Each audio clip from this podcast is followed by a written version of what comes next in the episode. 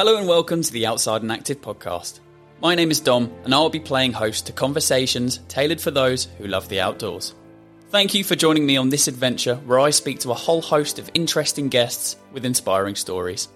For our next stop on this adventure, I am joined by world renowned Scottish middle and long distance runner Eilish McColgan. Eilish picked up the sport of running at just seven years old, and since then has gone on to become one of Scotland's most decorated middle and long distance runners ever. In 2016, Eilish won gold at the European Championships in Amsterdam and silver at the Indoor World Championships in Portland, Oregon. Off the track, Eilish has also had great success academically as she holds a BSc honours degree in sports science from Stirling University and is also an ambassador for various charitable organisations such as the Right to Play UK and Ireland and the British Heart Foundation Scotland, just to name a few. Eilish enjoyed an incredible 2022, winning Commonwealth gold and breaking her mother's 10,000 metre record. Eilish has had a phenomenal career full of achievement so far and continues to inspire athletes all over the world with her commitment to excellence both on and off the track. And just before we jump into this episode, a massive thank you to the three sponsors of this podcast. So, Qilta, what is Qilta? Well, Qilta is a combination of ingredients that will take your lower limbs through a process of recovery and preparation for sport. Users first notice an extended cooling period that takes the heat out of weary muscles. After about half an hour, this passes, but the long term benefits are just getting started. Emollients in the Qilta formula are held against the skin for as long as possible by the unique socks and sleeves. These are the reason the cooldown lasts as long as it does, and they are why your skin gets the maximum possible moisturization and conditioning.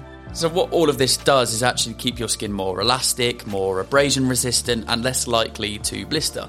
And this product has, has backing. It's been tested by ultra marathoners, footballers, adventure racers, and Ironman triathletes, a lot of great athletes.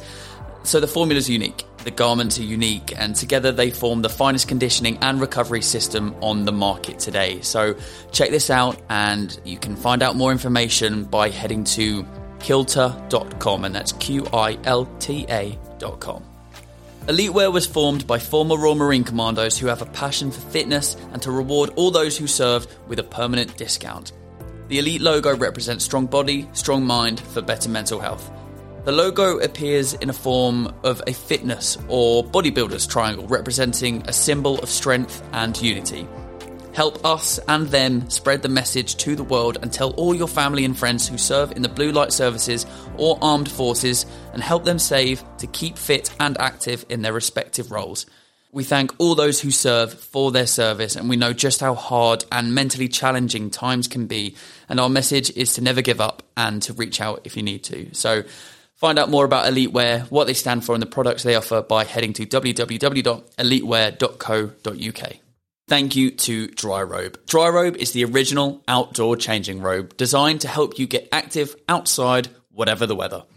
A bit like having your own portable changing room, the oversized design of the Dryrobe Advance gives you plenty of space to get changed in and out of a wetsuit or sports kit, but is versatile enough to be worn as a coat or jacket. The windproof and waterproof outer protects you from the elements, whilst its super warm inner lining helps you to dry off quickly after getting out of the water.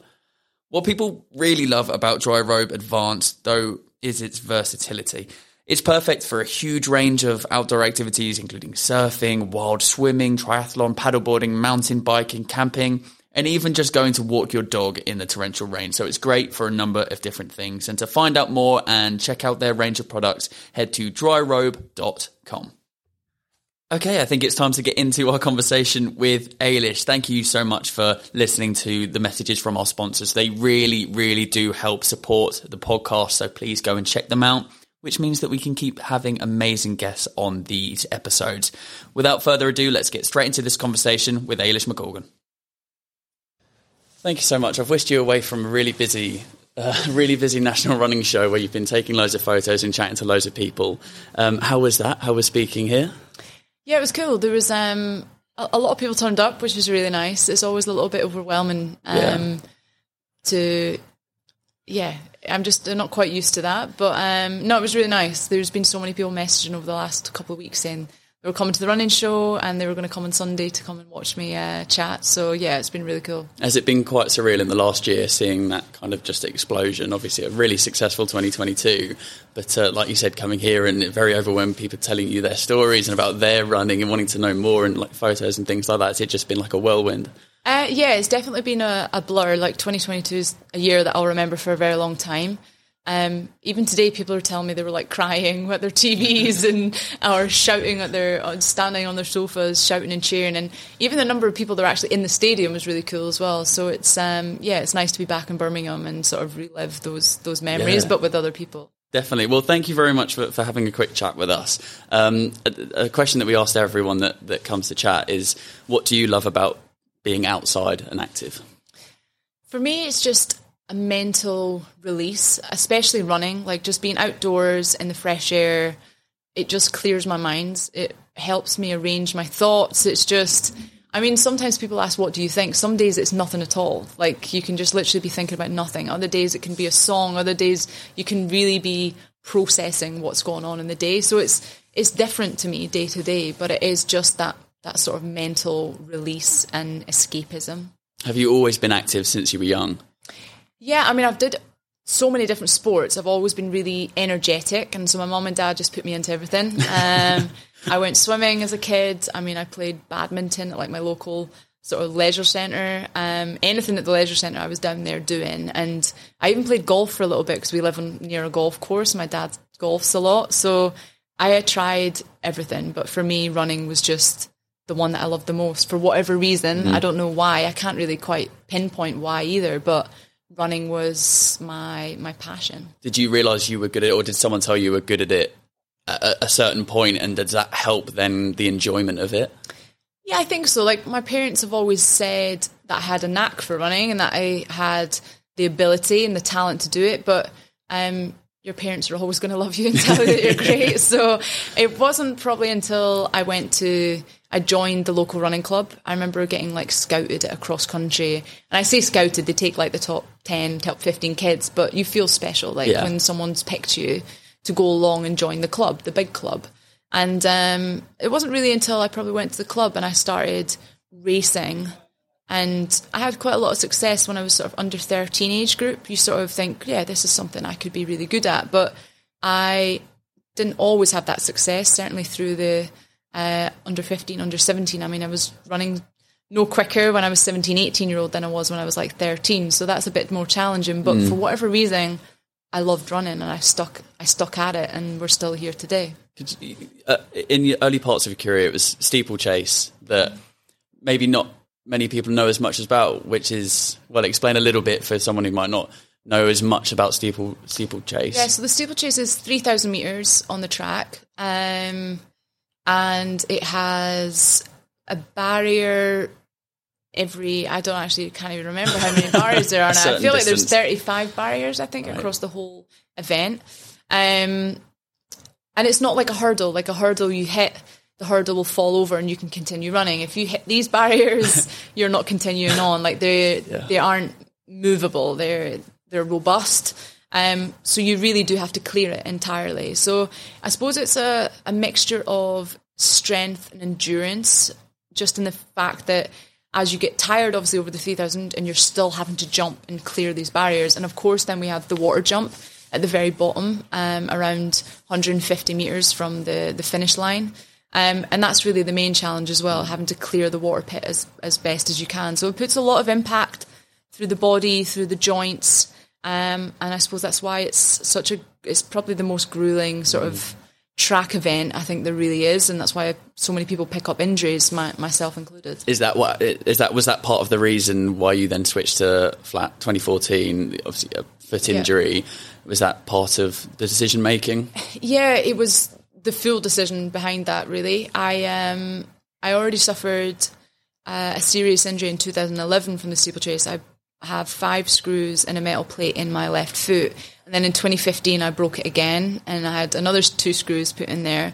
Um, and I just couldn't run through the pain. Like I used to train twice a day every day, run twice a day every day. And the pain was so much that I couldn't even go up into my toes, never mind steeplechase or mm. hurdle. It just wasn't happening. I couldn't hop, never mind jump. So we made the decision there that I'd switch to the flat events. And I sort of thought further down the line maybe I'd come back to the steeplechase, but in all honesty, I just don't think I'm. I was. I wasn't prepared for it or robust enough. I think you have to do so much strength work and gym work, right? Um, prior to becoming a steeplechaser, I think that's really important. So for me, I just wasn't. I hadn't prepared the way I should have done, and um, yeah, the flat events have worked out for me. I've, I've yeah. improved year on year, so I've never really felt the need then to go back to the steeplechase. And in all honesty, it became a bit of a fear as well. I didn't enjoy it.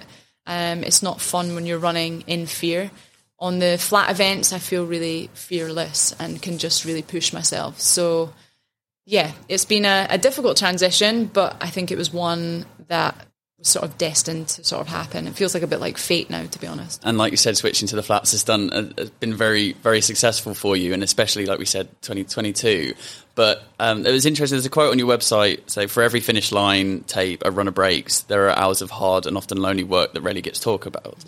And Oh, obviously, we see the success and the record breaking and the, the medals of 2022. But how much work has gone into that? Not only you know in the preseason leading up to 2022, but in the years before that of mental and physical building up before it, you then kind of reap the rewards. Yeah, I think a lot of youngsters sort of maybe look for quick successes. You know, if they're not improving right now or they're not setting a PB when they're 15, 16, they think, oh, I'm not any, any good at this, and they sort of sack it off and quit. But actually, just what you're doing in one year is something that will have an impact further down the line. Like yeah. it takes several years of training and building up that load and volume to eventually get your your final sort of performance from it. And I think that's what I've learned over the last couple of years. Like I changed my training drastically in 2015 when obviously I had this serious injury, mm-hmm. but then we changed things again in 2019. Um, and I feel like that's only really paying off now, in all honesty. Like wow. 2020 and 2021 were really consistent years for me where I was injured far less than I've ever been. Um, I still had challenges, like you still pick up injuries and niggles and illnesses, but just not as many as I was dealing with previously. So instead of having only a couple of weeks behind me, I had months and months of training behind me. And actually, that just continues to build. And I think that's really what 2022 was for me. I had two really consistent years, and 2022 was like the payoff from that. Um, but even 2022 was challenging. Like I still, I had COVID in February, and that was seven weeks of disruption. Wow. Then I caught laryngitis, got rid of laryngitis, and then got laryngitis again. so, so there were obstacles. There was still a hell there. of a lot. Yeah, there was a lot of obstacles in that year alone. Um, but I suppose it's how do you?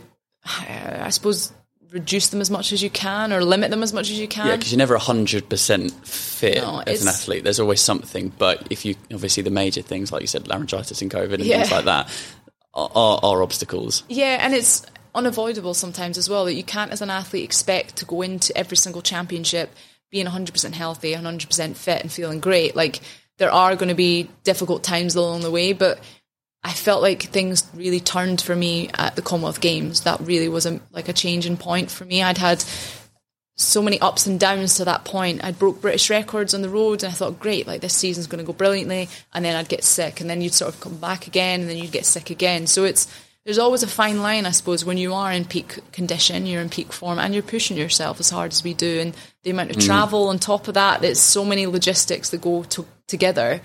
Um, but I just felt almost like lucky to have Birmingham. I felt like that I turned up there and it all came together on that day. And it's very mm. rare as an athlete that you have that that moment. Um, so yeah, I feel I say I feel lucky for having that moment, but obviously I know there's been a lot of work that's, that's gone, gone into, into that as well. And the the sacrifices that you make and to, to, then putting in the work to have such a great year and it being such a whirlwind, like you said earlier, do you have an opportunity to kind of sit back and, and look back and appreciate the time and take it all in? Because we're lucky enough to speak to Colin Jackson yesterday, and he said when he finished his career, he wished he'd been able to almost smell the roses and, and take in all of the achievements. So, do you allow yourself to do that, or is it kind of are you quite right next goal, next next training session, even? Yeah, I think as athletes, that's pretty much everyone's mindset is on to the next all the time. It's a good thing in that when you have a bad championship, you're so motivated to go to the yeah. next race, the next thing. But at the same time, then when you've had a good one, yeah, you don't really take it in or enjoy it. And I hear this time and time again from professional athletes, and none more so than my own mum. Like she said to me that she never really took the time to enjoy her successes. And that sort of sat with me a little bit. And there's a few things she said throughout her, like, the, over the last couple of years, or certainly when I was a teenager and stuff, that I just felt was quite sad that mm. she never really fully she almost didn't appreciate what she's achieved and she doesn't even now really have an awareness of actually what she's achieved. It's always sort of shrouded a little bit in she won an olympic silver but it wasn't a gold. Or she was world champion but it could have been a faster time or it could have been it was always something else. You're always striving really for like the next thing and my mum won sports personality of the year for example but didn't go to the party just left straight wasn't even going to actually attend the event but she eventually attended, then won it, and then was like straight back home uh, to to go to bed and just get up for training the next day. And she, I think she just missed that sort of enjoyment, as you said. What Colin said, the exact same thing. And so I've tried to like make a real this year, particularly. I've attended awards ceremonies I would never really attend because I won't ever get. I might never get this moment again. Yeah. I might never have a year. I certainly won't have a home games where I've sort of been an underdog, come in and, and won it in front of all my family, my friends, mm. and a British crowd. So, yeah, there's been a few disruptions to training that I typically wouldn't do, but at the same time, I want to live my life. Like, I don't want to look back when I am 40, 50, 60 and say, oh, what I've achieved or question what I've achieved. I want to look back and go, do you know what? I had a great time. I enjoyed it. Um, and even if this is like the absolute peak of my career, then then so what? I tried. I tried my best. Like I did everything I could. Like if this is if I never win a global medal or a world medal, Olympic medal, then I'll still be pretty happy with my career. Like I've as I said, I I know I've done it uh, the right way. I've pushed myself. Like I've done everything I possibly could. And if this is it, then this is it. Like I've enjoyed it and I haven't. You say sacrifices. Like I don't feel there's a huge amount of sacrifice. Like I still live a relatively normal okay. life. I'd say the only biggest sacrifices are certainly uh, the time spent away from family and friends, that's a huge one for me. Missing families, birthdays, and weddings and anniversaries. Like, you're not there for moments in people's lives. And that for me is the biggest challenge, I think. Um, yeah, I'd say that's the biggest sacrifice. Certainly not in the mindset of thinking, oh, I'm ready to give that up to, you know, for whatever's the next stage. I mean, I, I wanted to ask you about um, about the things that you're doing at the moment with uh, giving back to the track, which is which is awesome. I mean, like you said, you've been speaking to so many young people here that might be aspiring to be the next athlete um, on on the on the circuit. And what's the work that you're doing with that, and why is it so important to try and get young female athletes, and why is it so diff- difficult for them at the moment? I think obviously there's there's so many stats out there that we know that young women are dropping out of the sport from the age of probably maybe just younger than 16 through to 21. And it's an age group where you're navigating school, exams, what do you do next, further education, do you get a job? Financially, you're supported by your mum and dad, your guardians, whoever it is. And then it's like you're thrown into this big bad world, and what do you yeah. do? And you're also trying to navigate not only exams and stresses, but your own body's changing through puberty and growing. And it's a lot of stress to then have the energy to still continue training and, and keep keep working towards a goal that you're not really sure what the end goal is, if that makes sense. So we wanted to sort of, well, I certainly wanted to target that age group and women particularly because I know how difficult that is. I've navigated it myself. And we obviously help financially with a little bit of a grant, but more so it's more like a, not so much mentoring, but just letting these young girls know that we believe in them. Like we believe they can make the next step to become a professional athlete. And even that alone sometimes is enough to make you feel like I had that when I was younger. There was a sponsor, a local sponsor to me that stepped in when I was really badly injured. And um, it was a small amount of money, but it made a big difference to me because not only did they obviously give me a financial grant, but it was more so somebody believing you that isn't your mum and dad and isn't your mm. family, having that external valued, yeah. It does. And it's given that little bit of a boost when when times are tough. So it's also difficult in the Scotland particularly because the British Championships in the UK every year. So that's not easy when you're trying to travel down to, and it's an expense. So it's trying to make their lives a little bit easier. We have sort of free webinars where we meet up um, every couple of months and they can chat to another female athlete that they want to speak to. They want to ask any question they can. It's a private conversation. Um, we had another athlete come on and speak about the menstrual cycle, how important that was. that An athlete that these young women are taking a period every month, that they're fueling correctly, things that sometimes young athletes don't have anybody to ask these questions to. Like I was lucky I had my mum and dad that were in athletics and understood it Yeah. and I could speak to about it. My mum particularly. Um, but some of these young athletes don't. Their mum and dads aren't athletes. They don't have somebody at the club they can speak to or feel confident speaking to. So that for me was a big area that we wanted to target.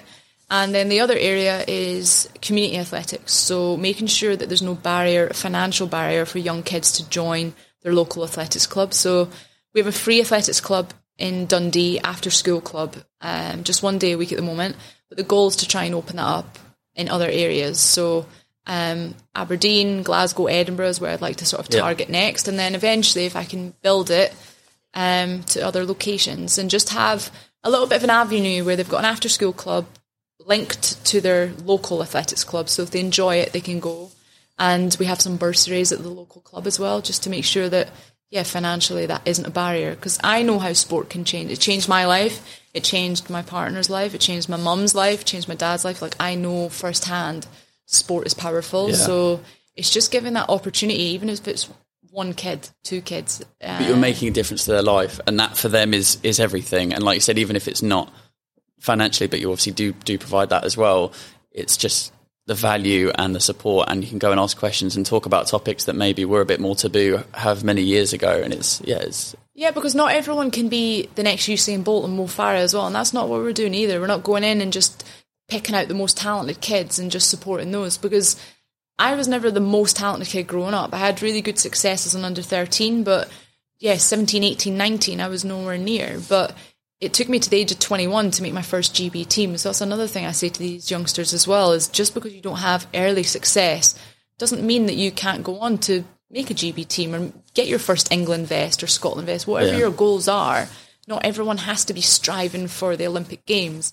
And also, sport can just change your life with regards to the people you meet, the friends you make. It's not always about performance, or certainly that's not what we want it to be about either. It's about the community that sport can bring you, athletics in particular, running in particular, um, and what you can learn from that. because running is quite an individual sport, but actually there's so many people in that in your team. I imagine that go towards making a successful year or a successful race or an event. So it's um, it's that social aspect as well, and I can imagine you've got a good team around you that, that support you as well. Yeah, I mean, we're a very small team. It's literally myself, my boyfriend Michael, my mum, uh, and then my dad chips in little bits of advice as well. So it's a small team in that network. sense, but it's, yeah, I think we're a powerful one. And um, it's just having people around you that support you. I suppose and strive towards the goals you want to achieve that believe in you, give you that. Because I certainly am someone who gets confidence from others. I don't have maybe the biggest amount of like self confidence or self belief. I yeah. certainly, um, certainly as a youngster, be very unconfident in my abilities. Didn't quite ever think. I never thought running would be a job for me or that I'd make the Olympic Games or anything like that. Like I just liked running, but I get confidence from others. Like I know that, yeah, I feed off of that from my mum and Michael particularly. Like knowing that they believe in me and it makes me want to do it for them as well. Like it gives you an extra motivation, I think. Um, so yeah, I, th- I can sort of see that again with the giving back to track that we have, just giving that little bit of a confidence boost um, to the younger generation, so that they might believe in themselves. Because it's, as I said, it's not always just the the people that are breaking records that go on to be successful athletes. There's a lot more from the sport that you can get other than just performances. I wanted to ask you um, if you specialize in a few different distances, but say going into an event or going into a, a games, if you're 5,000, 10,000, how does the preparation change depending on the, like, obviously you're competing in those in the span of days or the same day, but the, in terms of preparation going into there, are there slight differences you have to do in terms of pacing for, obviously pacing's different, but different, different tra- training strategies or techniques depending on the race? Um, for me this year, the 10k was always my priority. So that was the one that I was, all my training and stuff was sort of geared towards. There isn't a huge amount of changes I would do for a 5k because I'm certainly more of a strength based runner. So if I'm in good 10k shape, I'm most likely going to be in decent enough 5k shape. But there's just a little bit more, maybe specific, faster work for the 5k that I would need to be doing. Um, but I wouldn't really be doing that until closer, maybe two competitions, maybe in the, the six weeks leading up to these three major championships when I'd start to speed up a little bit. So the volume would come down in the sessions and we'd start trying to, yeah, just turn the legs over at slightly faster at 5k pace so that that pace feels a little bit easier.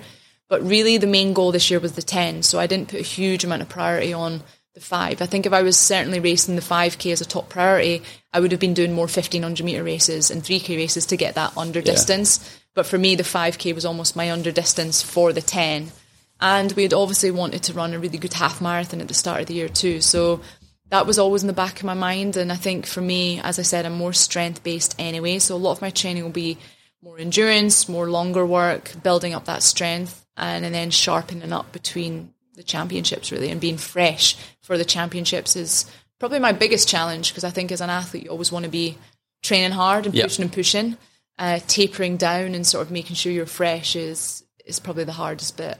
I imagine you're competing with similar people as well throughout the season, so you get to know the the, the people that you're running with do you have a look across the line and go, oh, I know that person likes to push the pace early, or I like to, or you know, you get used to how other people run, or are you just simply focusing on your or on on your own race, or do you have to think about oh, how the strategy might change? You know, halfway through a 10k.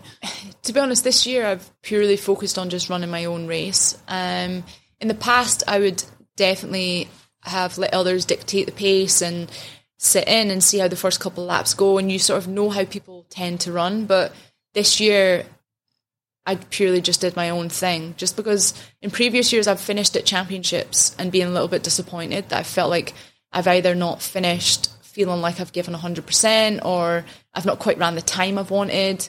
And it's no fun when you sort of come 10th place but run a slow time and you're like, what was the point in that? Yeah. So this year we sort of thought, I even said to my mum before um, the Commonwealth Games, I said, I'm just going to run the race that I want to run. And if that brings me a medal, great. But if it doesn't, then I can be proud of knowing that I've done everything I could. Like I couldn't give any more, and I've run a time that I'm happy with as well. So really, that's what I set out with in a lot of my races this year, even the road races too. Just trying to just not get sucked into other people's pace yeah. or worry about what other people are doing. Um, and it seems to have worked really well. Like I'm, I'm pretty proud of the races that I've, I've done. Um, certainly on the roads now, as I've become a little bit more competitive over the half marathon distance, I am going to have to start looking at racing other people rather than just focusing on myself. Right now, I suppose right. because it was very new to me, I wanted to learn more about it. But I think now is the time now where you start becoming a bit more competitive and going, actually, let's trial going out crazy fast for a 10k at the start and just seeing how you hold on. I was almost too scared to do that, not to be as aggressive. Um, I was sort of running my half marathons like we'll get to 10k and then push on from there rather than being more aggressive from the very start. So I think that's something that I'll I'm looking forward to over the next couple of years is now trying to be yeah, a bit more attacking things a little bit more over the half and not being scared of the distance. And it'll be the same for the marathon for me as well when I move up to London, like London Marathon in April is my main goal. Yeah. But for me, that first one is I'm not there to be competitive or to be sort of not competitive, but I'm not putting so much pressure on that. It's for me, it's the first one. Yeah. I just want to debut. I want to get all the feeling correctly, feel good, feel strong, enjoy it. And then after that, you learn a lot from that. And then that's when you can be a little bit more aggressive and think, actually, yep, this is my tactic I'm going to use, or this is the pace I want to hit. Um, and that's the way I feel now with the half. It's the same with that. I was very scared and anxious about it, but once I've done one, you become more confident from muscle that. memory. I can say it links back into the confidence thing as well of saying yeah. no, actually having the, the confidence in your in your abilities. So I think so. I think so. Yeah, that's what I'm hoping. Do you get a taste for breaking records? Is that a thing for you? Because, like Colin said, it was just a PR for him rather than a like a world record or a record or whatever. But for you, is that like oh, that's quite that's quite a cool thing. I'd like to try and break, go for a record on this or push this or push. To be honest, I always just try and aim for yeah PBs, Yeah. and even if again I've done that from when, when I was a kid, and when I first started making GB teams, I always just go into a race looking to PB because if you've ran a PB and you've won it, great. If you've ran a PB and you come fifth or in the top five, you think, well, I've ran a PB, or even if you come tenth, last, whatever it is, you've still ran a PB, so you've ran the fastest you can possibly do. So for me, that's just a mentally the way that I would go into a race rather than worrying too much about positions all the time.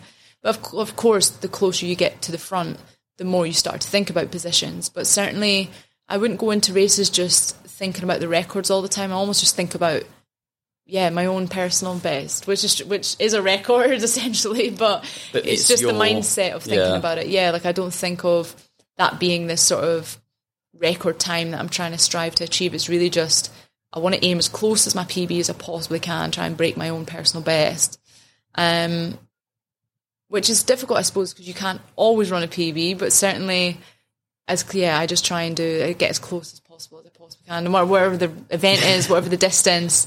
I think it's just a good aim to always have in the back of your mind when you go into a competition. means you keep pushing yourself as well, definitely. Yeah, you don't ever sort of settle. You don't back off. You don't ease off the pace when you know that there's something you're trying to strive to achieve. And that's the same thing. Even if you, I said you're at the, the back end of the field, you'll still keep pushing because you're just pushing for your own time. And that's probably one of the best things about running as well. Why people, why there's so many hundreds of people out there that enjoy running because doesn't matter if you're first or last. Everyone's got their own personal Yeah. time that they're trying to achieve, whether it's a park run, whether it's the Olympic Games. It doesn't really matter. Like everyone's just trying to get their own goals, um, and that's why I think so many people do fall in love with running. It's that self improvement which gives you a boost. Just before I ask you a last question, if you look back to yourself in London 2012 to then where you are now, but Tokyo 2021, where you are now, what's the biggest difference in you? Um, yeah, I'd say confidence for sure. I think I didn't. I suppose you just learn a lot. Like I went into the London Olympics, and that was like being thrown into the deep end of a swimming pool, not knowing how to swim. like I just, I had never been at that competition, that high a competition before, dealing with that many spectators cheering for you, the media, um, everything around it. It was just so overwhelming, and I just wasn't quite prepared for it. But in all honesty, I feel like that has helped me to this day because nothing was ever quite as big as that, or I certainly didn't feel it was as big as that ever again because it was home Olympic Games. It was Yeah. the absolute pinnacle, and it was my first ever champs. Um, but Birmingham for me was obviously really special. It felt just as big as that, having another home games, but you feel just much more prepared for it, perhaps because you've been through that experience before. You're constantly learning, you're constantly adapting. And I think that's even what I do now. Even this is like my so many number of champs I've been to, I still learn something from every single one and how to deal with the pressure, how to deal with the nerves. You just become less nervous. You almost channel the nerves into performing rather than the nerves ruining your performance. And it's difficult to people say, How do you do that? And I don't know. I think it just comes with time. I think you just naturally yeah, become a lot more confident in your own abilities as well. And, I, as Draw on said, experiences as well, I imagine. I think so. When you've been there and done that, you almost know you learn from your mistakes. And I'm lucky I can learn from the mistakes my dad made in his career, my mum made in her career, Michael made in his career. It's like you can learn from others as well as to not fall into those same traps. Um, so yeah, I feel in a very fortunate position and to to be able to learn from other people's mistakes and my own mistakes. But I'd say confidence is probably the biggest one. Um, I was just petrified in London 2012. I didn't even really want to be there because it was just so overwhelming. Whereas Pressure. now, I enjoy it. Like I want to be there. I do all this training to be on the start line. Um, so it's yeah, perhaps just an evolve, evolving mindset. I think is what is the difference from then till now. Well, c- congratulations for an amazing year, and hopefully this year is is it, it goes as exactly how you, how you want it to.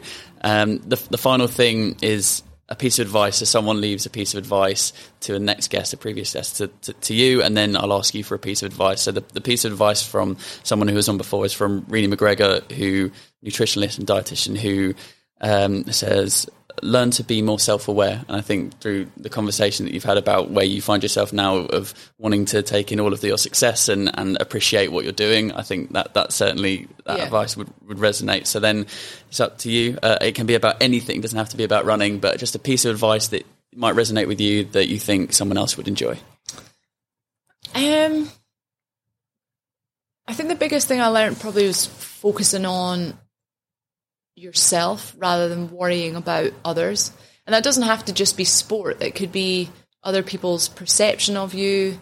Um, especially nowadays, like with social media and trolling online, and people have so many opinions on what you do, what you look like, what your job is, how much money you earn. It's like it's everything else other than actually are you just a good person or not? You know, there's there's Yeah. so many other the extras added on top. So for me, it's I think the biggest thing I've learned over the years is just concentrate on you and focus on you. And if that's making if you've got the right people around you, you're happy, you're healthy, then that's really all that matters. It shouldn't really matter what other people's opinions are of you, um, or if someone else, especially in running, if someone's doing 100 miles a week and they're winning all these things, and oh, I need to be doing that, or I don't know, someone earns this amount of money and that's what you feel you should be doing. That's not you. Like you just focus on what you're doing. If you, as long as you enjoy it and it's something that you are passionate about, then just keep going. And I think that's the best thing I could say. Not only just to young kids coming up, certainly young kids, focus on yourself. Don't worry about others. But yeah, even as an adult as well, I think it's very easy to get stuck into comparisons. Um, yeah, it's finding your own happiness and focusing on yourself is the most important bit. that's a great way to finish thank you so much No worries. Thanks for having me.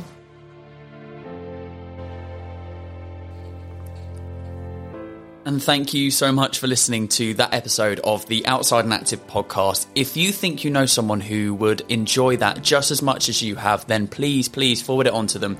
Let's grow this Outside and Active community. And if you did enjoy it, then please leave a review. Again, it really, really helps to grow the community. And also, it's nice to see some amazing feedback. If you want to check out more, then head to outsideandactive.com and you can see the full back catalogue of our podcast, guests, and also a number of different amazing articles, no matter how you like to get outside and active. And just a final note to say thank you to the three podcast episode sponsors, Qilta, Dry Robe, and Elite Sportswear. As I said at the beginning, please make sure you head over and check them out at their respective websites. It really helps us out, and also they're awesome brands. So slightly biased, but go and check out all of the cool things they have to offer. We'll be back next week with another episode of the Outside and Active podcast. My name's been Dominic Brown, and until next time, enjoy the outdoors.